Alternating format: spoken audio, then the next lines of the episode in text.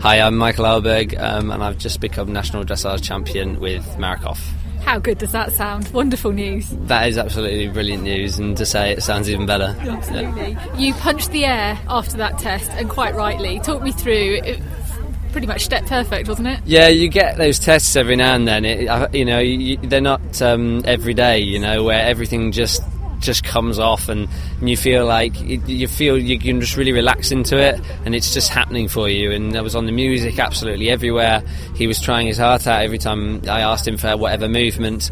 Um, and I just knew when I finished and he stood like a rock at the end that that was just that was the one that he needed to do. Amazing. And the crowd reacted really nice. It's lovely to you. That's lovely. I, yeah I mean obviously uh, any support is, is muchly appreciated. And um, you know it's uh, it's lovely here at the Nationals in front of you know British crowd and to, to pull out a test like that and to, and to feel that the, the audience are backing you and stuff it's, it's, it's a great feeling. And Marakov is very special. Obviously, all your horses are special. That doesn't uh, you know that goes without saying. Yeah. But is he your first Grand Prix horse?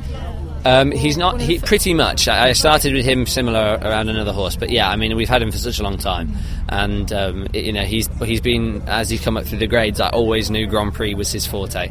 You know he was always quite as a, a sort of you know advanced medium here. He did I think 64% in the advanced medium.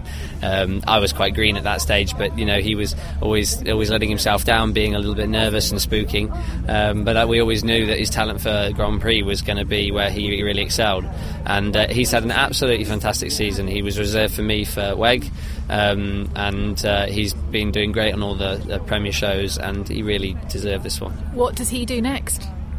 I don't know. I think he, he'll go back, and hopefully we'll have a little bit of a breather now. it's been quite a long season, um, but uh, yeah, I mean he's he's he's part of the yard, so you know I'm sure you'll see me on him again. Good, good. We we'll look forward to that. But uh, uh, sum up the show for me because you've been various different classes, and this morning do you have a potential horse as well um, yeah. walking around? But it's it's a very special place. It's a lovely show. The crowds have just got bigger each day. Sum up for me how you feel these national championships have gone. Um, well, other than being ill, which is usually what I seem to get at these national championships, I think I, I, I really enjoy them. You know, the the um, the whole setting and the feeling that it's you know we've got our best riders and horses here, you know, to compete against.